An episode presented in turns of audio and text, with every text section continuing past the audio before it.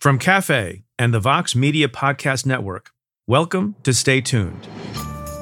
I'm Preet Bharara. The Chinese have the potential to overtake economically, but not militarily, not in the near future. The technology clash is the most significant place that there is, I think, a real difficulty. And there, I do think we're heading towards a Cold War in technology, in advanced technology.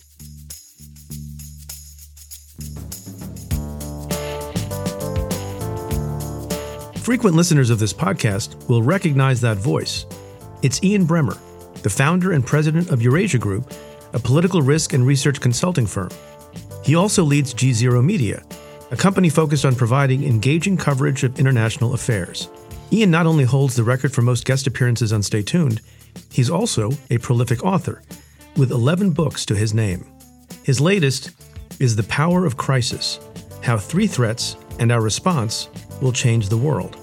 It's a deep dive on the pandemic, climate change, and the revolution in artificial intelligence. We discuss all that, plus the intensifying competition between the US and China, and why Bremmer believes that we should all be paying more attention to quantum computing. That's coming up. Stay tuned.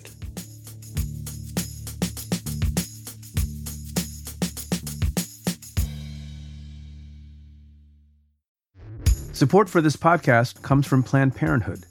It's hard to imagine a world where we leave future generations with fewer rights and freedoms. Since the Supreme Court's decision to overturn Roe v. Wade, politicians in nearly every state have introduced bills aimed at blocking people from getting the essential sexual and reproductive care they need, including abortion. Planned Parenthood believes everyone deserves access to care, and with supporters like you, they can reclaim our rights and protect and expand access to abortion care. Visit plannedparenthood.org/future to learn more and support their cause. Support for this show comes from Slack. You're a growing business and you can't afford to slow down. If anything, you could probably use a few more hours in the day. That's why the most successful growing businesses are working together in Slack. Slack is where work happens, with all your people, data, and information in one AI powered place. Start a call instantly in huddles and ditch cumbersome calendar invites. Or build an automation with Workflow Builder to take routine tasks off your plate, no coding required. Grow your business in Slack. Visit slack.com to get started.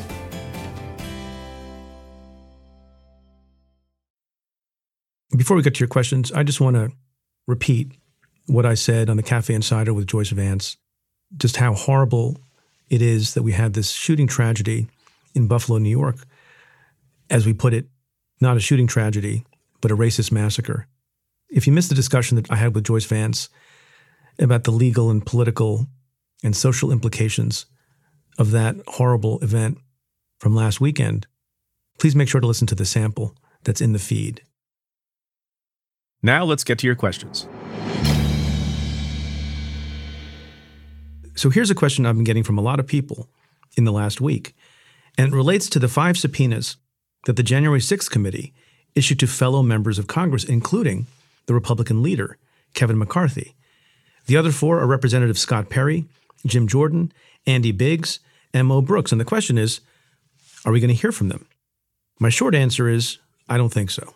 In fact, I'm pretty certain not. Now, the first non legal question you ask yourself is why wouldn't they come and testify? They've been saying all along since January 6th that they did nothing wrong, that they are upstanding members of Congress. It's also true that various members of Trump's own family came in voluntarily. These five members of Congress were offered the opportunity to come in voluntarily. They refused, and subpoenas were issued. Now, at the end of the day, I think it's not going to compel them to testify for reasons we'll discuss in a moment. So, why is it the case then that subpoenas were issued? Because I bet the chairman and the vice chair, Liz Cheney, probably don't have high expectations of compliance either. So, why are they doing it? It seems to me they're not just addressing the current legal quandary and the immediacy of the investigative needs of the committee, they're making a point. They're creating a record. They're doing this also for history and for posterity. And in their view, I imagine, the right thing to do is to get testimony from these people who are bound up with a lot of issues related to the big lie and the planning and financing and other aspects of the January 6th insurrection. And so, whether or not at the end of the day they'll get the testimony.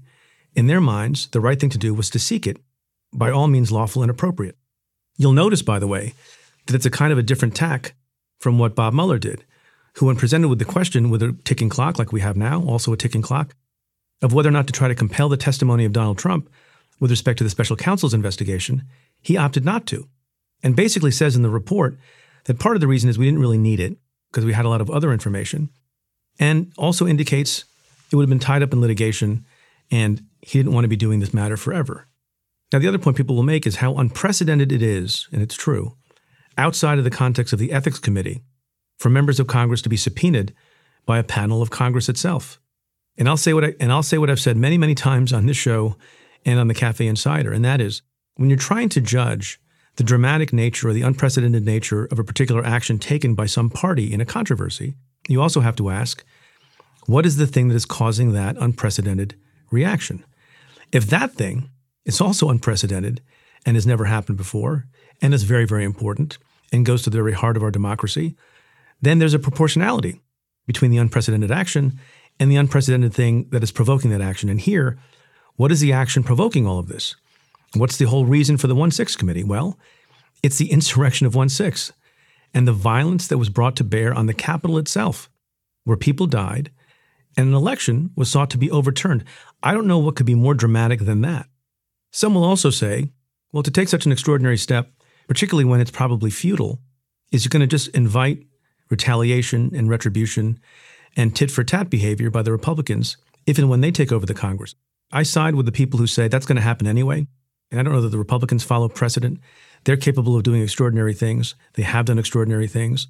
The ways that they have justified what happened on January 6th, I think is fairly extraordinary. So I'm not very moved by the possibility of retaliation as a reason not to proceed aggressively.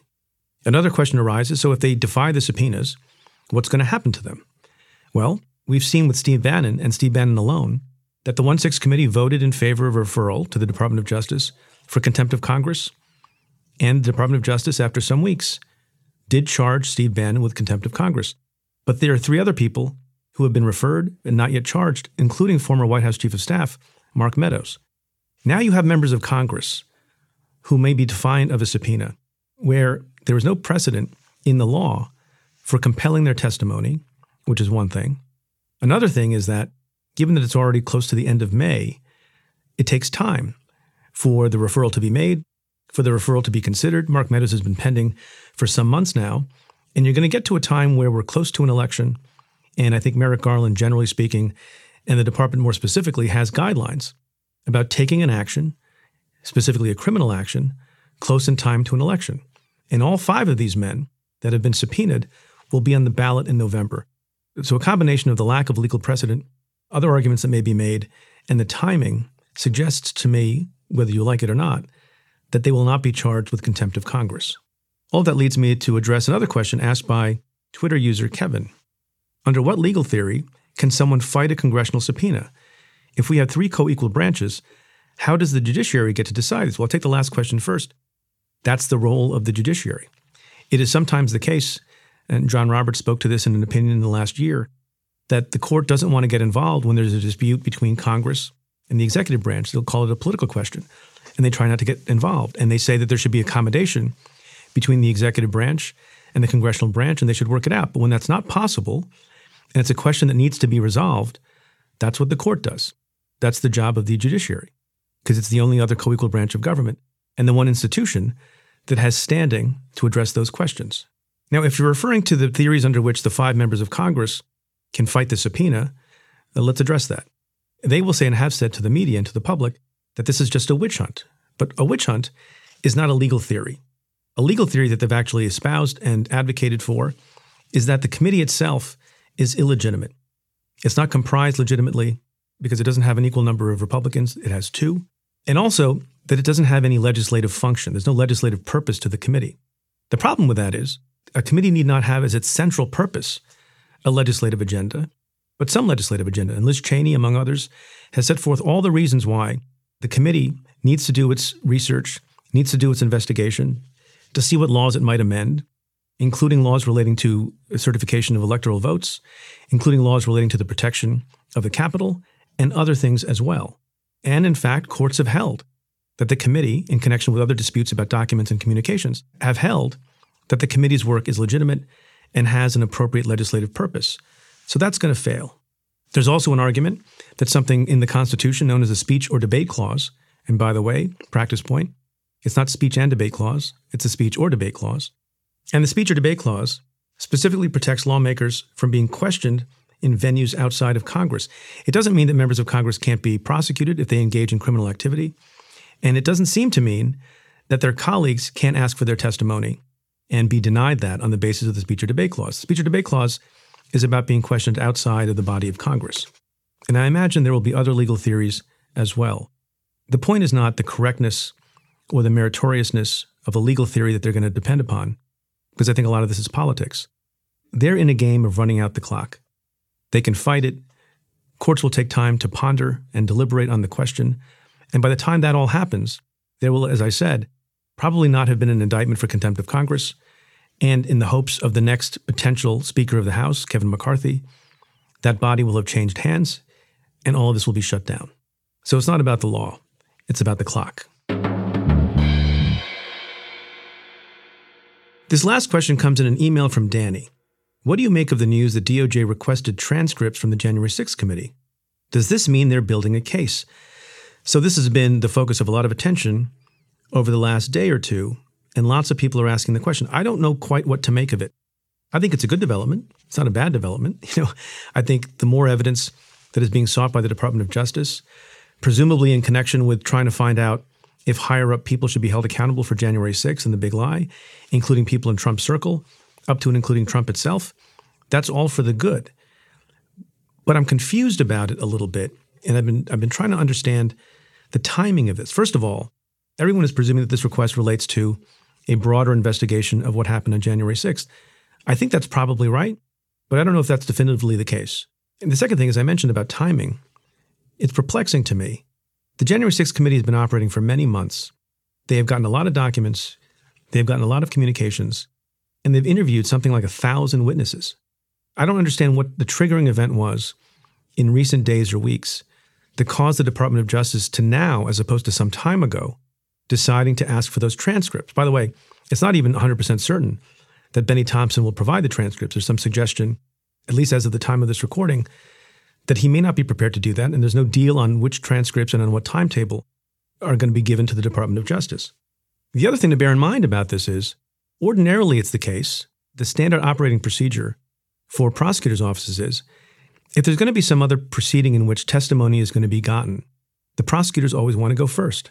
This happens all the time, for example, in parallel proceedings where the Securities and Exchange Commission is bringing some kind of enforcement action on the based on the securities laws, and a U.S. Attorney's Office, like the Southern District of New York, is also investigating criminal conduct based on the same facts. They have to be careful about the nature of their coordination but usually it's the case that criminal prosecutors don't want someone else interviewing their witnesses when they have to interview them also. And in fact, even after a securities enforcement action is brought and a criminal case is brought, simultaneously, criminal prosecutors will often ask the court to stay discovery, meaning, let's wait till the criminal case is resolved and concluded before the SEC does its work. All of this is in an effort to avoid conflicting testimony, inconsistencies in testimony that can be exploited at the criminal trial. That didn't happen here, and it's not happening here, and it's unclear why. To the extent people think that all the Department of Justice has to do is collect these deposition transcripts, you know, a thousand or so, and then cut and paste and put together a criminal case, it's not that easy. I, I can't imagine a situation in which the Justice Department, if it's considering criminal charges against some people, based on the testimony of the thousand witnesses who have come before the committee, that they're not going to want to also do their own interviews. Remember, the 1 6 committee is being comprehensive and thorough and has done admirable work, but their purpose is to bring transparency to the events of January 6th and the lead up and to provide a report to the public. They are not trying to make out elements of a crime. Maybe they'll do that incidentally. But the lawyers at the Justice Department, when they interview witnesses, presumably they'll ask sharper, more focused questions, detailed questions that get to the purpose of determining whether or not there's proof beyond a reasonable doubt that one or more people committed a crime. So even though all this work has been done, and even if they get access to all this work, they still have a lot of work of their own to do. And as I mentioned, they have to contend with the issue of having people say different things when interviewed by the prosecutors than when interviewed by staff members of the Congress. So we'll be following the story and maybe more things will leak out. It seems interesting to me also that people at the Justice Department seem to want this to come out, seem to want people to know that they're acting in a broad and direct way with respect to people and events of January 6th beyond the low level folks who have already been charged. But nothing is imminent with respect to the Department of Justice if they're only now just asking for those transcripts, in my view.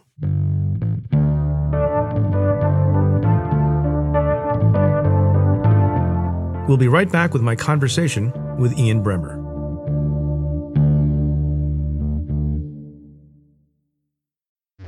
Support for Stay Tuned comes from Mint Mobile. The secret to Mint Mobile's premium but affordable wireless plans is that they sell them totally online. Mint Mobile was one of the first to cut out the costs of retail, and they then pass those savings on to you. By switching to Mint Mobile, you could say goodbye to an overpriced monthly plan or unexpected fees. You can get three months of premium wireless service for 15 bucks a month. That includes unlimited talk and text, plus high-speed 5G data. Signing up is super easy and painless, and you don't even need a new device when you do. To get this new customer offer, and your new three-month unlimited wireless plan for just 15 bucks a month, you can go to mintmobile.com slash preet. That's mintmobile.com slash preet. You can cut your wireless bill to 15 bucks a month at mintmobile.com slash preet. $45 upfront payment required, equivalent to $15 a month. New customers on first three-month plan only. Speed slower above 40 gigabytes on unlimited plan. Additional taxes, fees, and restrictions apply. See Mint Mobile for details. Support for Stay Tuned comes from Squarespace. In this day and age, if you're starting a new project, one of the first things on your to do list is creating a website. That might seem a bit scary at first, especially if you've never done it before. But there are tools out there that make it easy for anyone to create their own site, like Squarespace. Squarespace is an all in one platform that you can use to build a website and help people find your ventures. Creating a website with Squarespace is straightforward and painless even if it's your first time making one. Whether you want to sell your products or a service, or need a place to host your blog or portfolio, Squarespace can help you get your name out there and makes it easy to find on the web. They have plenty of tools to help make your first website look pretty great too, all while customizing it to fit your particular needs. Because your site is your own, and it shouldn't be fit into a one size fits all box. Get the functionality and the unique look that you need head to squarespace.com slash tuned to save 10% off your first purchase of a website or domain using code TUNED.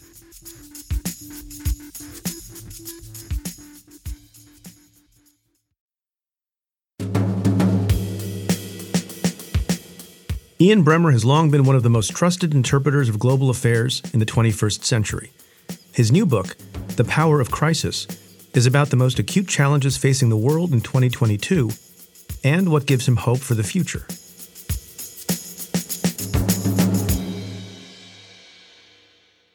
Ian Bremmer, welcome to the show. Preet, so good to be back with you. I think this is your 37th appearance, something, something like that. something like that. But we like having you. and I like being on. And more importantly, the listeners like hearing what you have to say. And you have a book. Congratulations, a new book, your 11th book.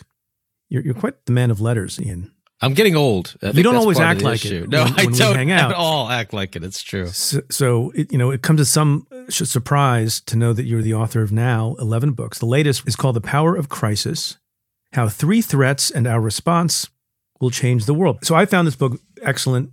I think your analysis is always very good. There's some things that I learned and some things I want to learn more about you in this conversation. Oh, cool. Thank you. That means a lot coming from you. It really does. Good. Since I'm just kicking this whole thing off, so I have no idea how people feel. And you're someone whose opinion matters to me. We're recording, I should say, just in, in case the world changes yeah. in, in 10 days, we're recording this on what is today? May 9th? It is. It's it's Victory Monday, Day. May, it's Monday, May 9th. Victory Day. Uh, yeah. Victory Day. Ironic. Yeah. Before you get to the table of contents in the book, you say, you, I don't know if this is a quote from something or this is something you made up at a cocktail party. I made that up. If you're talking about the dedication. Yeah. The dedication I knew you were going to say that. I knew you were. Yeah, I made that a, up. To a glass half full, that first half was tasty. I don't know what the hell that means, Ian. Oh, come on. I know you like that.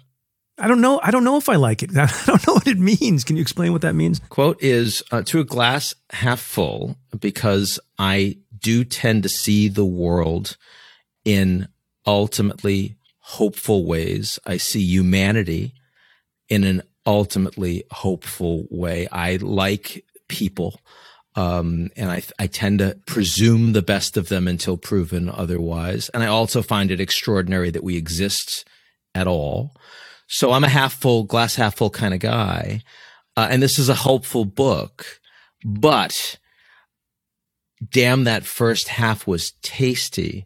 We are the ones that have drank the first half. Oh, I see. And isn't that, and it's true right? I mean, if you think about all of these crises that I'm writing about in the book and the power of these crises to make that we can use it to make the world better, we do have to recognize that we are the ones responsible for these crises. The subtitle of your book is about three threats. And if I did my reading correctly, I want to list them, but then I want to talk about something preliminary to addressing those threats. One is global health emergencies. Two is transformative climate change. Yeah. And three is the AI or artificial intelligence revolution. Yep. Have I fairly identified the three threats? Yeah. I mean, I, okay. I, I kind of call the latter disruptive technologies and right. AI is the right. most important. But yeah, you, you've, you have very fairly identified the three. And they're not the three threats that maybe if I had been asked before I read the book that I necessarily would have identified. So that's what makes the book interesting and different from some other people's analysis. But before we get to that, you know, you, you have a lengthy opening chapter that doesn't directly talk about those three threats, but talks about collisions and the collision of politics in the United States. But and we've talked about that a lot, and we talk about that a lot on the show. But something that I don't think we talk enough about. You and I mention it sometimes, but the collision or the upcoming collision or the the ongoing collision between the United States and China, the two most powerful countries in the world. And you say in your book something that I found kind of arresting, if I can use that adjective. You say the US China relationship is getting worse. And while the United States is by far the most politically dysfunctional and divided of the world's advanced democracies, China is by far the most cohesive and functional of the world's major authoritarian regimes. Why is that important? And, and why are you so worried about this upcoming clash? One further point you disagree with some people who say that we're actually in, in a, a, Cold War. Cold yeah. War with China, yeah, but not. you think a Cold War could be on the horizon. What's what's the problem here? Well, the problem is that these are the two most powerful countries in the world. And therefore, the relationship between them is the most important relationship geopolitically in the world. And it's kind of profoundly broken, and the trajectory is poor. So, I mean, this first chapter, it looks at two different things. It looks at the most powerful country in the world, the United States, which is this increasingly very politically dysfunctional place. And secondly, this most important geopolitical relationship and says, wow, it's dysfunctional. And uh, for this book to be hopeful, I have to recognize that we are not going to fix either of those two things in the foreseeable future. Like in the next 10 years, I can tell you, I could write a book about here are all the things that would make the United States more functional. But I should recognize that none of them are likely to happen in the near term. So we're not going to respond to global crises if that's what's required. And secondly, the US China relationship, like we're not going to suddenly build a relationship of trust and harmony between the United States and China in the next five, ten years. So for this book to be hopeful, it has to recognize the ex ante limitations, the constraints on what solutions might look like. I'm not prepared to write a book that has a whole bunch of potential solutions that make sense as an academic or as an intellectual, but could never be put into practice. They have to be real solutions that we are either doing or are truly capable of doing. And that, that's why the first chapter is so essential, is it actually gives you kind of the ground facts of here's the realm of the plausible. Can, can we take a step back? Sure. And allow me to ask a very dumb question. Hmm? Can you explain how it is that, that communism has succeeded so well in China? Well, number one, we've been led to believe that for wealthy countries, but we haven't been led to believe that for poor countries. There's, there is an understanding generally that uh, a period of authoritarianism and state directed investment can be very helpful in getting lower developed countries to become wealthier and grow um, in a relatively short space of time. Um, and and so then, the, what's the arc there? So then, so at, at what point does China then become a wealthy country that changes the analysis? Well, two things. Uh, first is that the presumption is that as you develop a global middle class, that middle class demands, you know, more effective, more accountable political institutions, more of a voice. Um, their their demands on government become much more complex, and that can only be resolved by more economic and political openness. That's one point. Um, and the second point um, is that China has extraordinary scale. So even as what is today a middle income economy, they're not still um, a high income economy, but with 1.4 plus billion people um, that has driven extraordinary growth through urbanization and education um, and the exploitation of an extremely hardworking, comparatively low cost labor force that has gotten them to where they are today. Almost 10% average growth over the course of the last half a century, right? I mean, that, that's just never happened at scale on the planet before. Um, now, the big question is that can that continue? And one reason why it might is because technology increasingly empowers authoritarian regimes in a way that it really didn't 20, 30 years ago. So it changes the equation. It, the theory, it does. I think it really does. I think a lot of the economic problems that are structural in China, uh, higher in corporate indebtedness and big real estate and financial bubbles, other things, inefficiency in investment, um, are clearly mitigated by the fact that Chinese surveillance capitalism is able to exploit a country where almost everyone is online. They have no presumption of privacy and all of their data is on a small number of super apps that can be made into profit.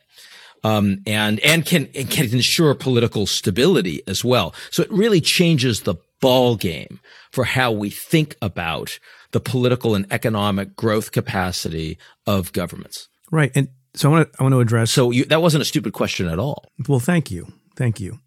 I want to talk about the middle class, this rising Chinese middle class. Yeah. Based on something you said a minute ago, when populations rise and become mobile uh, economically, and they gain some footing in that regard, and it's happened in Western countries as well.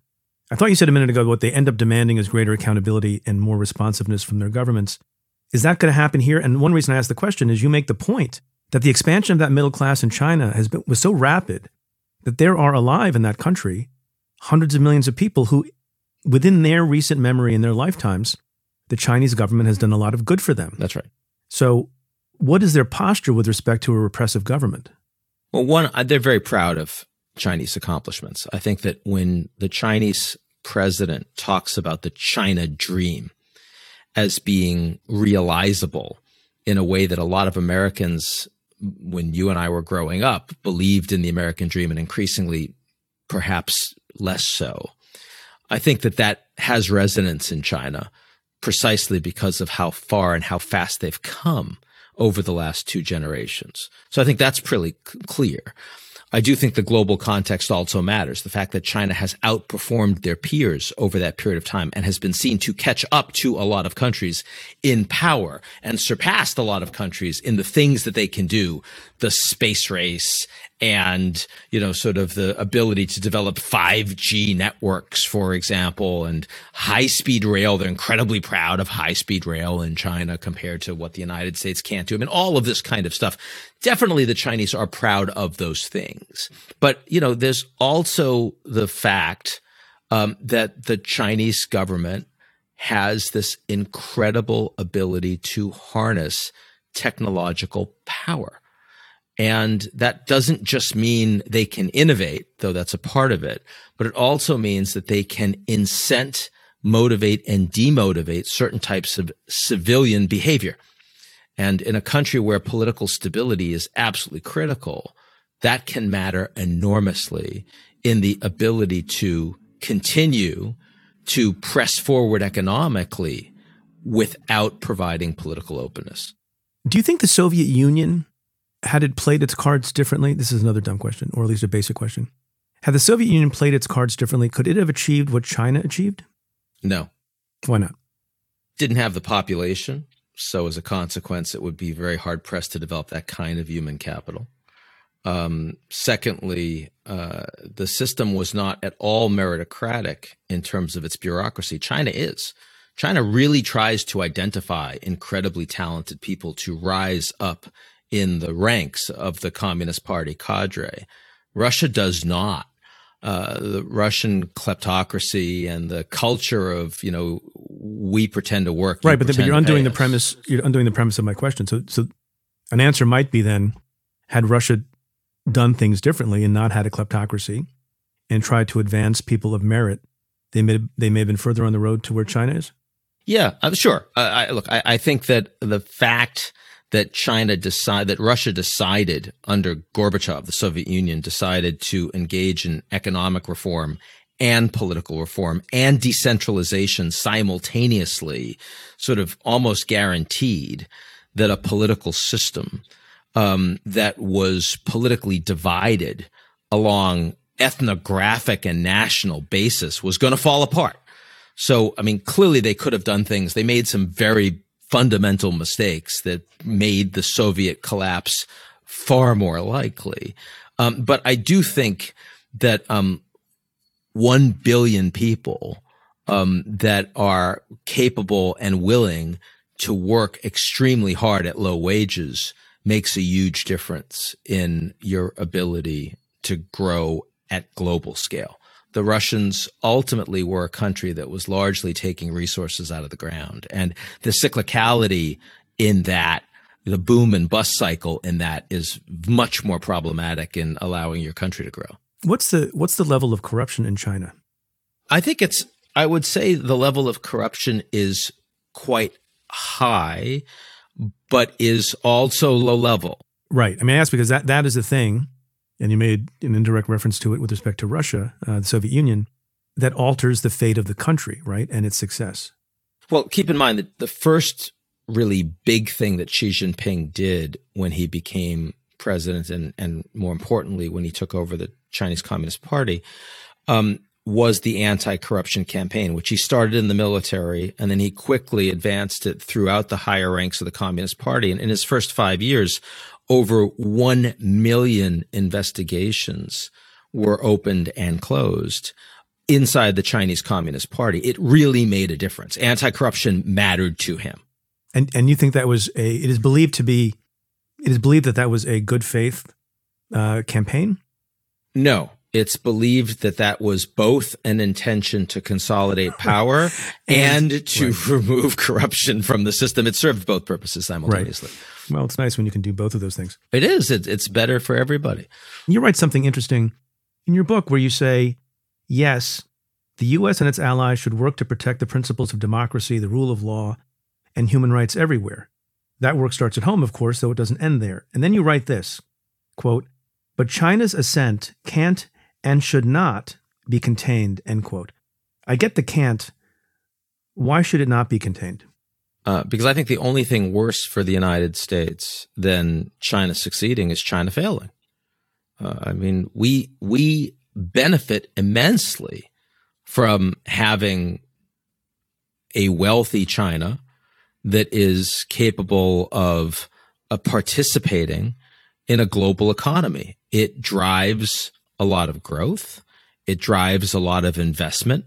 It makes it more possible to respond to global challenges as we have them. I mean, ch- without Chinese investment, for example, in alternative energies, we would be way less capable of responding to climate change. I think that's a really big deal. Um, you know, you, you want, if you have 8 billion people on the planet you really don't want 1.4 billion of them not to be able to participate in innovation. And, you know, China's driving a lot of that. I think it's important. Also, eh, so there's that from a global perspective.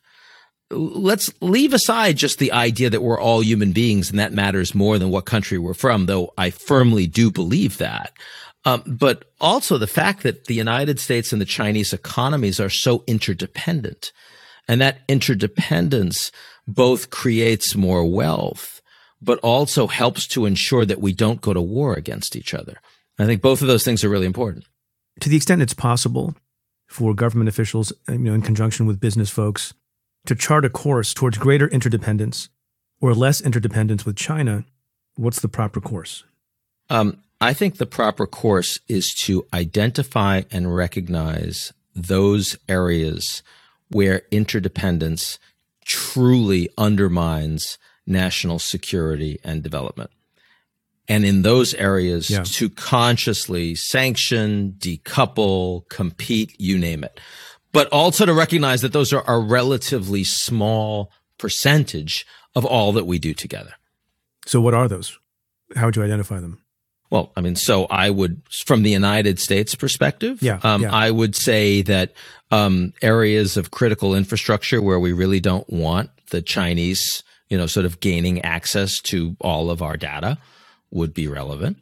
Um, I would say areas of, um, if I think about Chinese 5G and Huawei and not wanting them to control smart grids in the United States, that seems like a no brainer. Advanced robotics strikes me as another. I mean, there are definitely areas of the global economy where from the American perspective, we would want to ensure and ring fence those investments and those of our allies from China. And obviously the, the direct military industrial complex. I don't want the Chinese, you know, working with us on advanced drones. I don't want Lockheed Martin selling their best stuff to the Chinese. That's fairly obvious.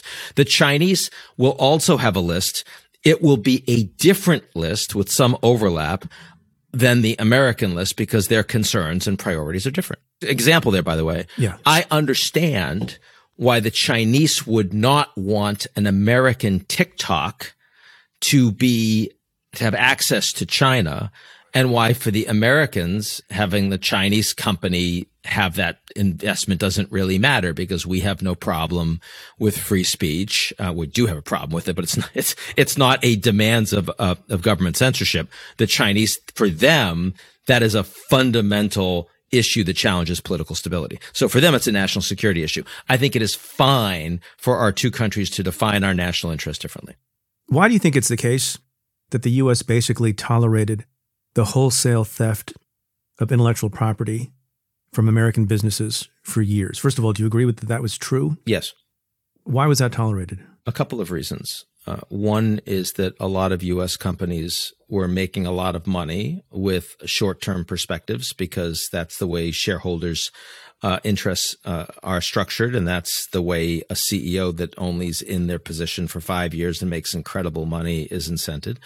Um, but also because uh, 20 years ago, 30 years ago, 40 years ago, even if China was ripping off your IP, they had relatively small companies that weren't that capable of doing very much with it compared to today when the companies have scale and can destroy you if they take your IP. So scale also matters. And there's a boiling frog analogy here. You're used to working in a certain way and it worked for you before. And so suddenly the water's getting hotter and you're not doing anything about it. We'll be right back with more of my conversation with Ian Bremmer after this. Support for this podcast comes from Constant Contact. If you're a business owner, you already know that it's really, really hard to cut through the noise of everyday life. If you want to connect with your customers, you need to break through the noise. You need Constant Contact. Constant Contact is a marketing platform that makes it easy to reach new audiences, grow your customer list, and connect over email, text, social media, and more. Whether you're a marketing guru or just learning the ropes, Constant Contact offers writing assistance tools and automation features that make it simple to say the right thing at the right time. So get going and start growing your business today with a free trial at constantcontact.com. Just go to constantcontact.com right now. Constant Contact, helping the small stand tall. ConstantContact.com. Support for this show comes from Sylvan Learning. As a parent, you want your child to have every opportunity, but giving them the tools they need to tackle every challenge, that takes a team. Now more than ever, educational support tailored exactly to what your child needs can make all the difference. That's why parents have trusted Sylvan Learning for 45 years as the ultimate teammate in their child's educational journey, instilling in them a love for learning and a passion for reaching the next level. And Sylvan's Insight Assessment can identify gaps in learning and areas that could be of concern for your child. It's a 360 degree view into your child's learning that you can't find anywhere else and helps ensure that your child didn't miss something in school that might put them at a disadvantage in the future. And right now, it's the best price of the year at $29. Go to sylvan29.com to learn more and get your child's assessment for only $29. That's S Y L V A N 29.com. You brought me back to my high school government studies by by invoking Thucydides, which wow. I haven't picked up Thucydides in a very long time, and you reminded me. You reminded me of something that political scientists call the, the Thucydides trap, uh, and you make a reference to Athens and Sparta, maybe as prologues um, or analogs of the U.S. and China. How inevitable is the clash? I, I don't think it's inevitable at all actually. I mean, there will be conflict, but the idea that a Cold War between the United States and China is inevitable um, is, uh, I think, silly. And there are some people, by the way, including your and my friend Niall Ferguson, who say publicly that we're already in a Cold War with each other. And that, that's just definably not true. Um, because there's an enormous amount of business uh, that goes on between the two countries and strong vested interests inside both countries that wish to see that not only persist but strengthen. So I, I think that when you talk about a Thucydides trap, you usually talk about two countries that are kind of similarly matched in terms of power, one becoming more powerful, one becoming less powerful. In the case of China and the United States, the Americans are the dominant military power. The Chinese have the potential to overtake economically, but not militarily, not in the near future. Um, the technology clash is the most significant place that there is, I think, a real difficulty. And there, I do think we're heading towards a Cold War in technology, in advanced technology, but it's not driving a Cold War in the rest of the relationship. So no, I don't think it's inevitable at all. So we're going to get to the technology in just a minute. Yep. So you mentioned military power, economic power. Are those the main two areas of power? Is there such a thing as cultural power or ideological power Yeah. or something else? And and do those do those other kinds of power matter? I think they do. So I would say technological power, military, economic, and cultural slash soft power would probably be the four areas that I would focus on. Um, the United States clearly dominates um, in terms of soft power.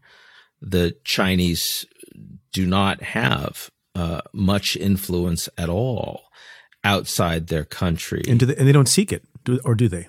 Oh, they do seek it. I mean, you have, uh, for example, these um, Confucius institutes that they've set up in different countries around the world that are trying to advance, um, you know, sort of uh, individuals um, that are uh, and and thoughts that are more aligned with China's view of the world. I think the way that they pursue uh, information and disinformation on social media implies they want more soft power. They are doing a better job spending money in ways that will benefit humanitarian issues. For example, the Chinese put more money into UN peacekeeping than any other country in the world. 10 years ago, no one would have presumed that would be the case. That's a soft power issue right? That's where they want to be seen as good citizens. And that's so different from after the Indonesia tsunami when the Americans had boots on the ground like the next day and the Chinese did virtually nothing. And it really hurt them. frankly. So I do think they're learning. So I want to get back to the three threats Yeah. that we identified or that you identify Yeah, and that I mentioned. And it's interesting to think about them in the following way, for me at least. You have global health emergencies, which is very real to people because we're still in the middle of a global pandemic. And so it's it's tangible, it's concrete. You have transformative climate change as the second threat. That's a little bit more real because it takes up a lot of time and attention and focus as it should. And governments are meeting about it, but it's it's still not completely concrete because it's a future thinking thing. And then you have disruptive technologies. That seems the hardest to put a finger on and to feel concretely. What's your overview of what you mean by that and how you get people to pay attention to this issue because it's so ephemeral seeming? Yeah, first of all, uh, I'm really glad that you phrased it, you framed it that way, because that's exactly the way I thought about those three issues and the ordering, right? I mean, we've just been through this massive pandemic. It's affected us for the last two plus years. Um, it's urgent, it's immediate, and we can see exactly what we did right or wrong. Climate, we now finally get. We're addressing it. It's been with us for a long time. We've been ignoring it for a long time. It's kind of this big and increasingly macro issue that affects everyone in the world. And then the disruptive technology piece, which is in many ways the most existential. It's the most fast moving, but it's also the one that we are least presently oriented towards fixing. Well, because And nobody so- knows what it means a little bit. You know, take a minute and describe. I mean, you talk about many things like cyber. You talk about um, uh, something that I definitely want to get into with you: quantum computing. Mhm. That they're just not top of mind.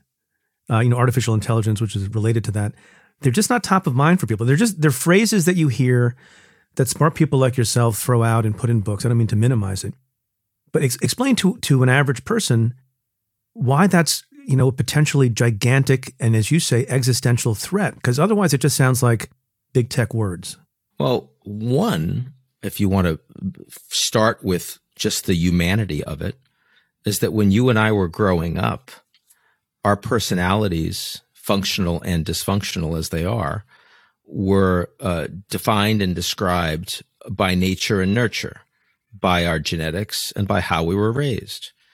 And suddenly, increasingly, it's nature, nurture, and algorithm.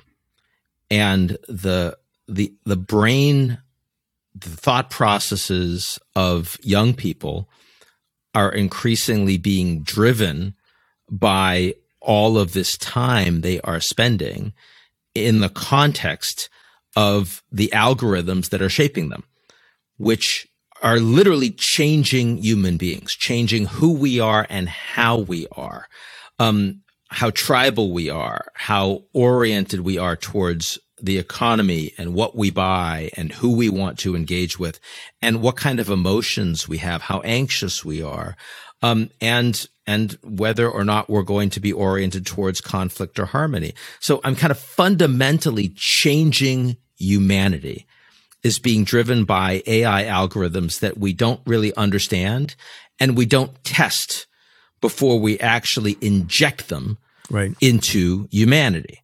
it still it still is very and this is a function of the nature of the threat and the challenge not your descriptive ability. Because with respect to the global health emergencies Yep. you know there are metrics. People go to the hospital. There is a number of infections that gets reported. There's a number of deaths that get reported. And you know mathematical models can be set up with climate change we can talk about the degrees of change in in average uh, temperature in the in the world. What, what are the metrics by which you can measure this kind of thing that you're talking about? The reason it's hard is because the metrics tend to be indirect as opposed to direct. So they tend to be things like uh, what, how many uh, conspiracy theories are being believed, um, how how fragmented, how polarized is society becoming politically um, as a consequence of these algorithms. Um, it's you know are what sort of of of uh, connections you do and don't have um, with with other human beings. What kind of depression do you see?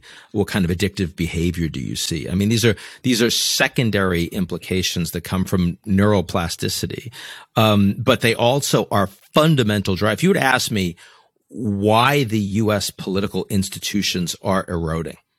Why it's an issue that you and I are fundamentally consumed with, right? Um, I think that there are three. One is econ- growth and economic inequality. Second is race and cultural issues. Third um, is disruptive technologies and impact on society. I would argue that the third has the greatest impact, is happening the fastest, and we have the least capacity to respond to it. And I also would argue, since you want to talk about quantum, that of all of the things that make me worried about World War III, um, the sudden advance of disruptive technologies is by far the greatest. Yeah, I mean, I want to quote from you again. You say in your book that Vladimir Putin once predicted that whoever masters AI first will rule the world. Yep. Then you say the winner won't be Russia. Won't be But Russia. he's surely right. And then you say the greatest risk that AI, the greatest risk that AI presents is the possibility that one country will develop an insurmountable lead in its development, an achievement that would allow it monopolistic control over the world order. You know, you got me scared now, Ian. I worry about that. I mean, think think on the corporate side about how when Facebook dominates the social media space, not only how so many people get their information from it, but how also Facebook is able to therefore identify every new startup in the space, provide them with access or not, promote them or not, understand how successful they are, and as a consequence, decide to kill them or buy them or promote them in a way that no other company could. In other words, they have this monopoly power, not just over the space, but also over who else comes into the space. Now apply that to a government.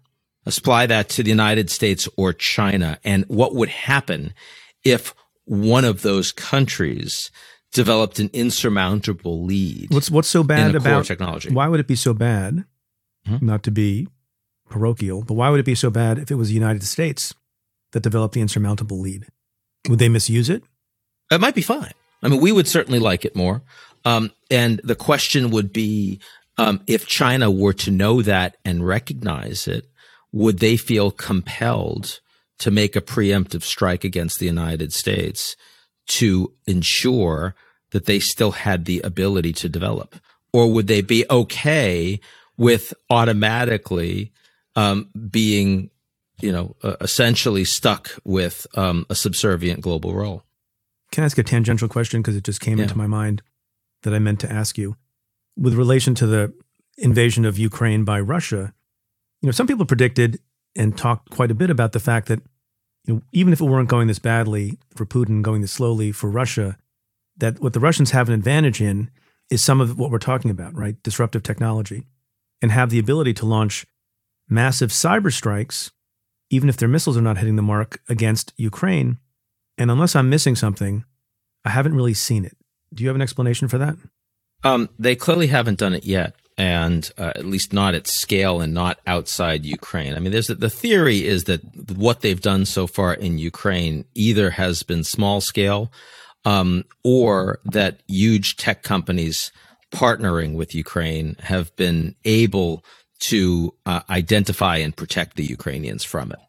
But what the Russians have not done, and I expect they will, is to turn on uh, turn back on their cyber criminal gangs and use them against Western assets. Remember, the last time that Biden and Putin met was a year ago in Geneva. And it was Biden's agenda. And this was right after the colonial pipeline hit, the cyber attack. Yeah. Yeah. And Biden told Putin his, t- well, it wasn't about Ukraine. It, was the big issue was if you keep allowing these cyber attacks to happen, that's a red line. We're going to hit you back. And they, the Russians cut them off. They cut them off. I, I think that where we are today with the Russians effectively at war with NATO, there's no way they're going to keep those things shut off. They're going to use them. They're going to use disinformation against elections. They're going to use espionage to a much greater degree. Russia's asymmetric technological capabilities make the new Cold War between Russia and NATO much more dangerous. Okay, let's get back to this issue of artificial intelligence, which is very fascinating to me. So let's assume a different scenario than the one I mentioned a minute ago. And that is China looks like it's developing an insurmountable lead in the development of AI. What does the US do? Well, so the, the one that I was most worried about in the near term was quantum. And because well, can we can we can we identify can we can we define that? Yeah, this so the idea um, that quantum computing, which is one type um, of of you know developing um, uh, algorithmic prowess, um, super fast um, uh, computers um, that are, are the there are a small number of American and Chinese companies that are leading the world right now in quantum. And if you get and and and they there's already it's already proven that quantum computing at relatively low levels of decision making work. Um, but to be clear, yeah, is there such a thing at this moment? Because I'm ignorant of this. At this moment, is there such a thing as a quantum computer? Uh, yes, um, there are. Um, there are quantum computers. They are uh, again. They're, they're pretty basic at this point in terms of what they can actually do. Um, IBM, I think, has one of them that seems to be the most advanced in the United States so far. Um, and the problem is that a lot of the uh, mo- most of the investment and most of the um, the work, the research into quantum computing, which used to be done in the public sector, is like like the by the way like most of the research in AI you you know you do the work and you publish your findings immediately. And so you know if someone someone else has done that advance you'll probably be 6 months behind them but you'll be able to take advantage of their advances. Quantum investments have all come in house in other words they're being done privately and the research is not being published so the companies that are involved increasingly do not have a good sense of how far they are ahead or behind other key companies.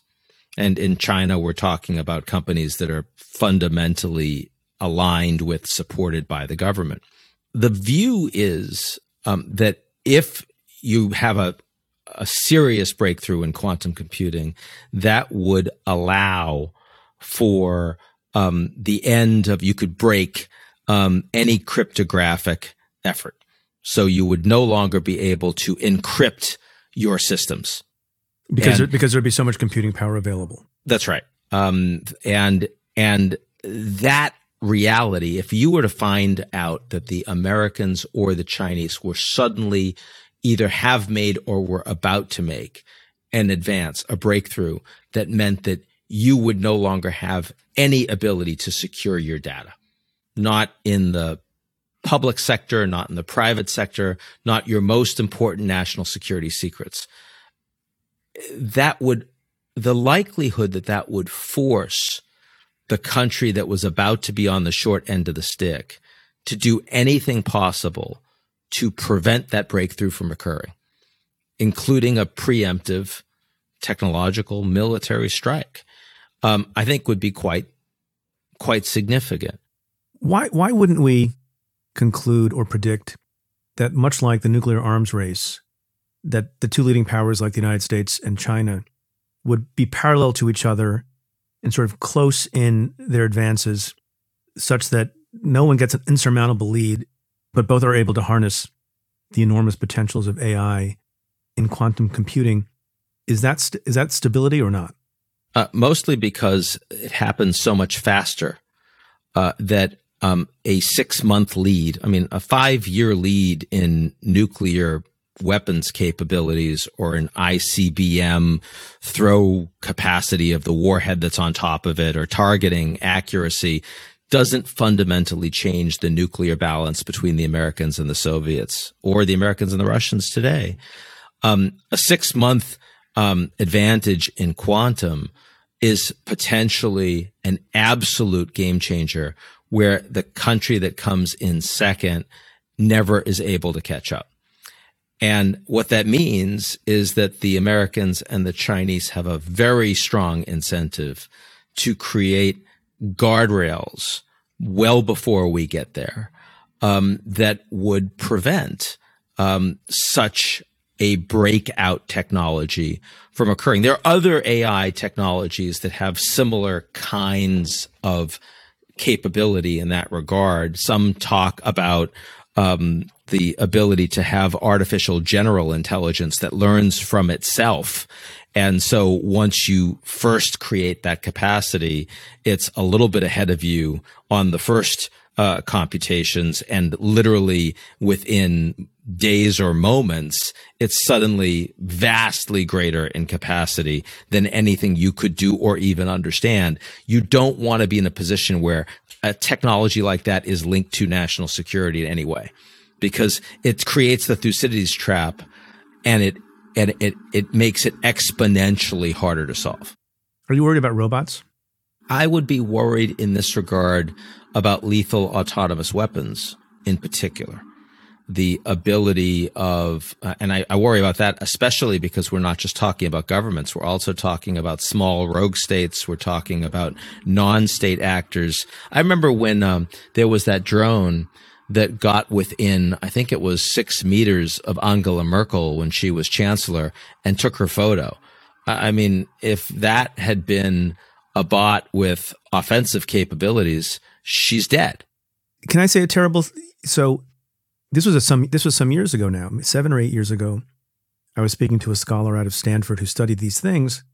We sat down. He scared the pants off of me, talking about these possibilities. Drone technology, which in some ways is very advanced, but in some ways is very simple because they're small, lightweight. You can put a small payload in. There's very little ability to defend against it in a free society, whether you're the Chancellor of Germany or an ordinary person. And I'll ask the question that we often asked after 9 11, which is a terrible question to ask, and you don't want to put ideas in people's heads. How come we haven't seen more of that kind of violent and destructive conduct, given how widespread the technology is? Do you have any thought on that? I think because we're not really there yet. Um, I mean, it's kind of like why haven't we seen ISIS engage in massive cyber attacks? Remember when they took Mosul in Iraq? And they had access to almost a billion dollars of hard currency. And, you know, you'd think with that kind of investment, they would have been able, if they wanted to, to like invest in cyber and just bring down major corporations and governments, and they didn't even try. I think the best they did was uh, they managed to falsify some websites, including like a mimic a Mercedes Benz site, and were able to like grab a bunch of advertising revenue that they otherwise wouldn't have gotten. They they were shockingly incompetent um, at that, and I think the reason for it is just because they didn't have access to the people that coded. They, and that's going to change in relatively short order. We're not 20 years away from that. We're sort of five or 10. And I think when you talk about these disruptive, destructive technologies like lethal autonomous weapons, we're relatively close to, um, smaller organizations that are less responsible and more diverse in their interests to have that capacity. And we need global governance on those issues before we get there. Yeah, good luck with that, right? Well, I mean, good luck with it, but it's more likely after you've had your first crisis because then you respond to it. So that's the whole point. Kind of the point of the book is we have these, we have these obvious things that have either already happened or are happening. And they are the only ways that you're going to motivate the kind of solutions we need. And the fortunate thing is they're there. We know they're coming. So the other threat one of the other threats you talk about, as we've mentioned, is transformative climate change. Mm-hmm. And you've been on the show before and have been a little bit more optimistic than some people about whether or not we've turned the corner.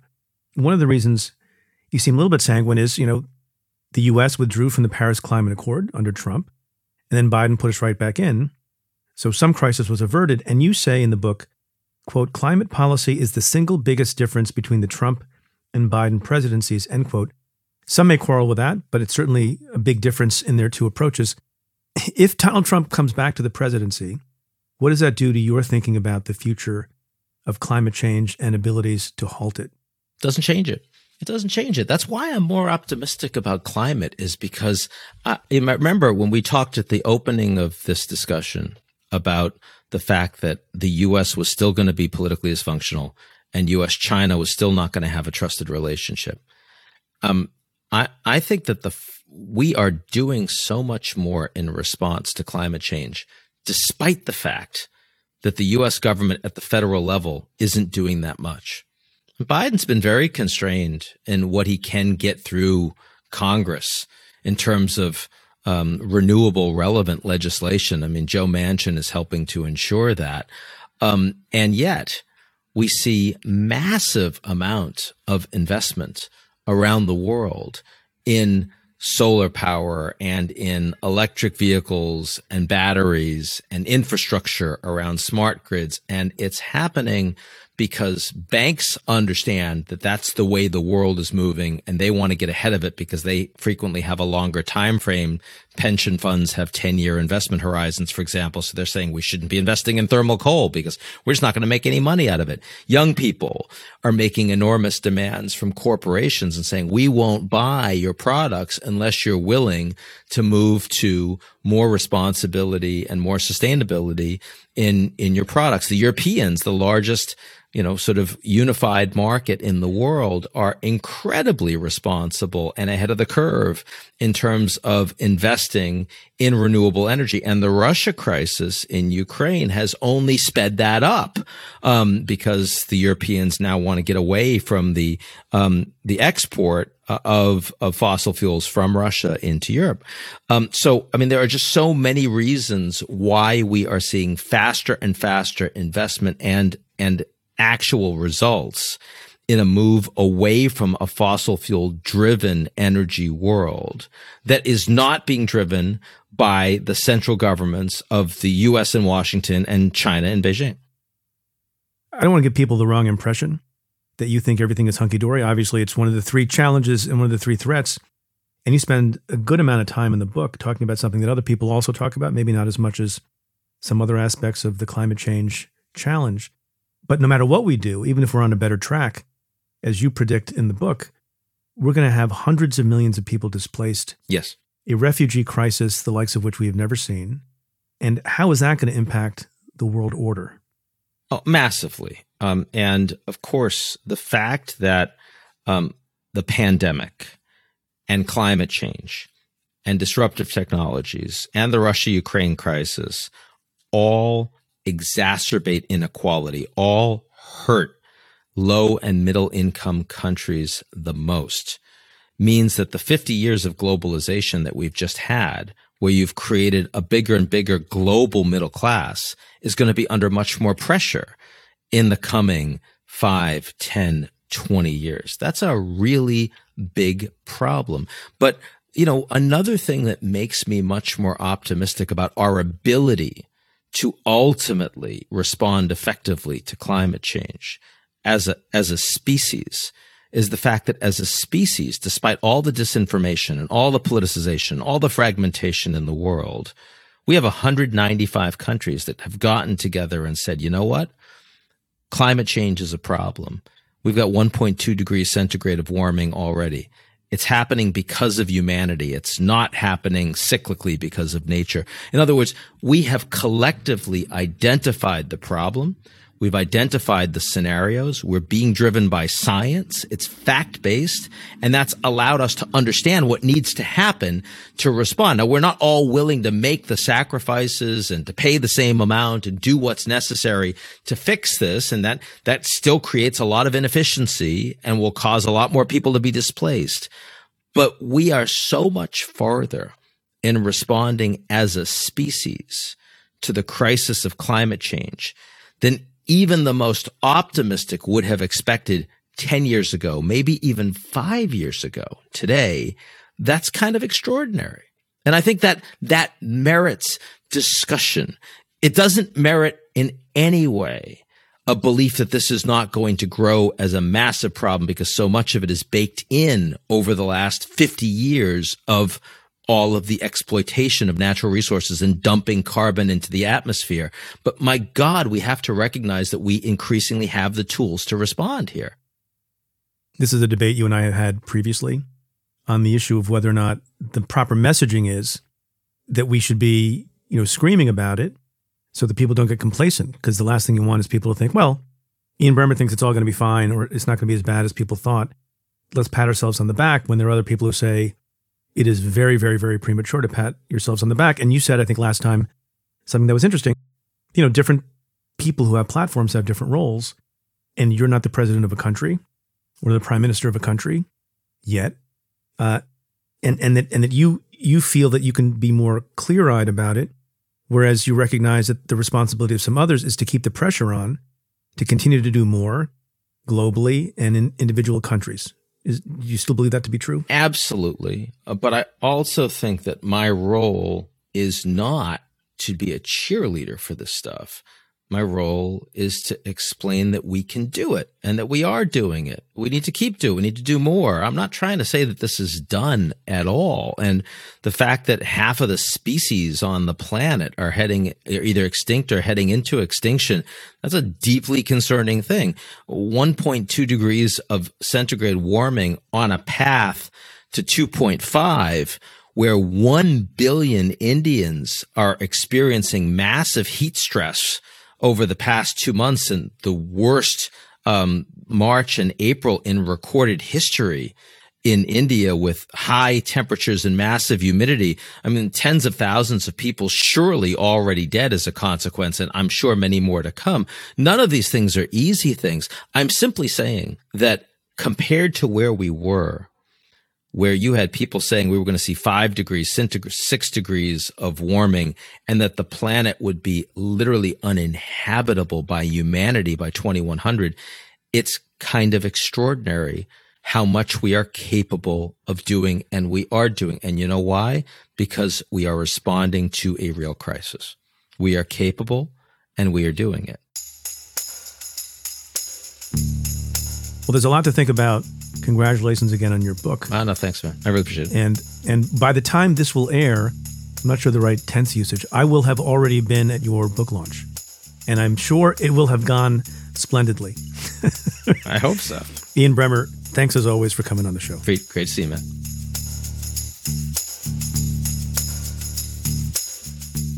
My conversation with Ian Bremmer continues for members of the Cafe Insider community. To try out the membership for just $1 for a month, head to cafe.com slash insider. Again, that's cafe.com slash insider.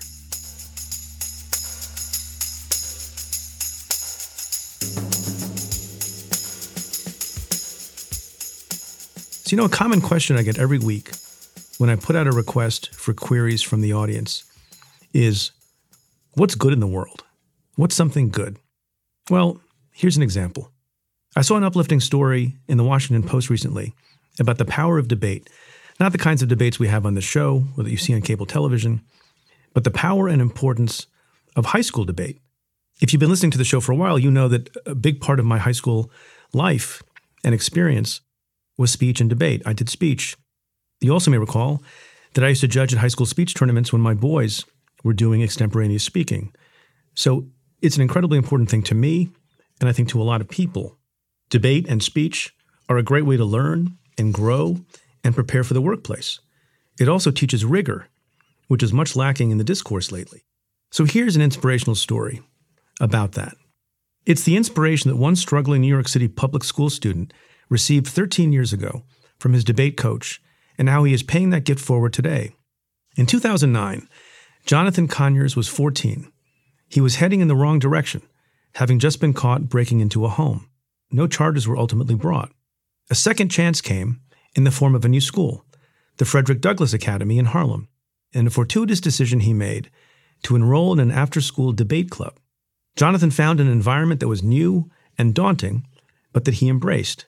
The high school freshman also found K.M. DiColandrea, the debate instructor who would change his life, whom he called Deco for short. Deco encouraged Jonathan and his classmates to challenge themselves often bringing them to compete against private schools with children of significantly more financial means. But Deco was also in the midst of a significant internal challenge at the time. Jonathan recalls competing at a tournament at Harvard. Quote, Everyone was looking at us. It's not every day you see a transgender teacher with all these big black kids. And it was very obvious that we were poor.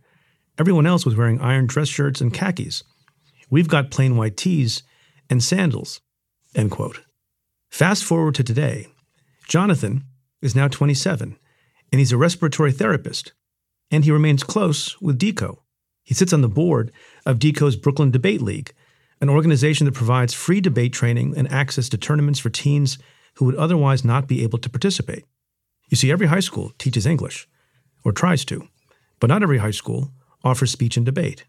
Jonathan recently shared his life story with Humans of New York, a popular blog with millions of social media followers. He emphasized the influence of DECO in shaping who he is today, and also revealed that the former debate coach had spent $6,000 of his own savings just to keep the Brooklyn Debate League afloat. Guess what happened? That Humans of New York post went viral in the very best sense of the word. And a GoFundMe page was posted. It not only helped DECO recoup his financial losses, but has blossomed into a collective pledge of over $1.3 million. Yeah, that's $1.3 million to expand the Brooklyn Debate League and its mission to provide high need schools throughout New York with access to debate coaches for many years to come. As Deco explains in the GoFundMe page, this is why he created the program. Quote, the community is dominated by private schools, parochial schools, and rich kids. Brooklyn Debate League is a safe space for all kids queer and trans children, kids of color, kids from all income brackets, kids who are national champions, and kids who have no experience in speech and debate. No matter what their story, we're here to help them tell it. End quote. That's something good.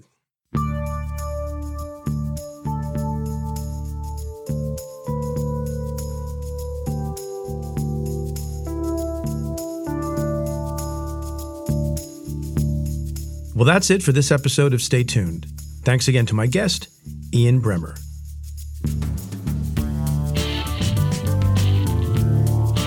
If you like what we do, rate and review the show on Apple Podcasts or wherever you listen. Every positive review helps new listeners find the show. Send me your questions about news, politics, and justice. Tweet them to me at Preet Bharara with the hashtag AskPreet, or you can call and leave me a message at 669 247 7338. That's 669 24 Preet. Or you can send an email to letters at cafe.com. Stay tuned is presented by Cafe and the Vox Media Podcast Network. The executive producer is Tamara Sepper. The technical director is David Tatasciore. The senior producers are Adam Waller and Matthew Billy. The Cafe team is David Kurlander, Sam Ozer Staton, Noah Azulai, Nat Weiner, Jake Kaplan, Sean Walsh, Namita Shah, and Claudia Hernandez. Our music is by Andrew Dost. I'm your host, Preet Bharara. Stay tuned.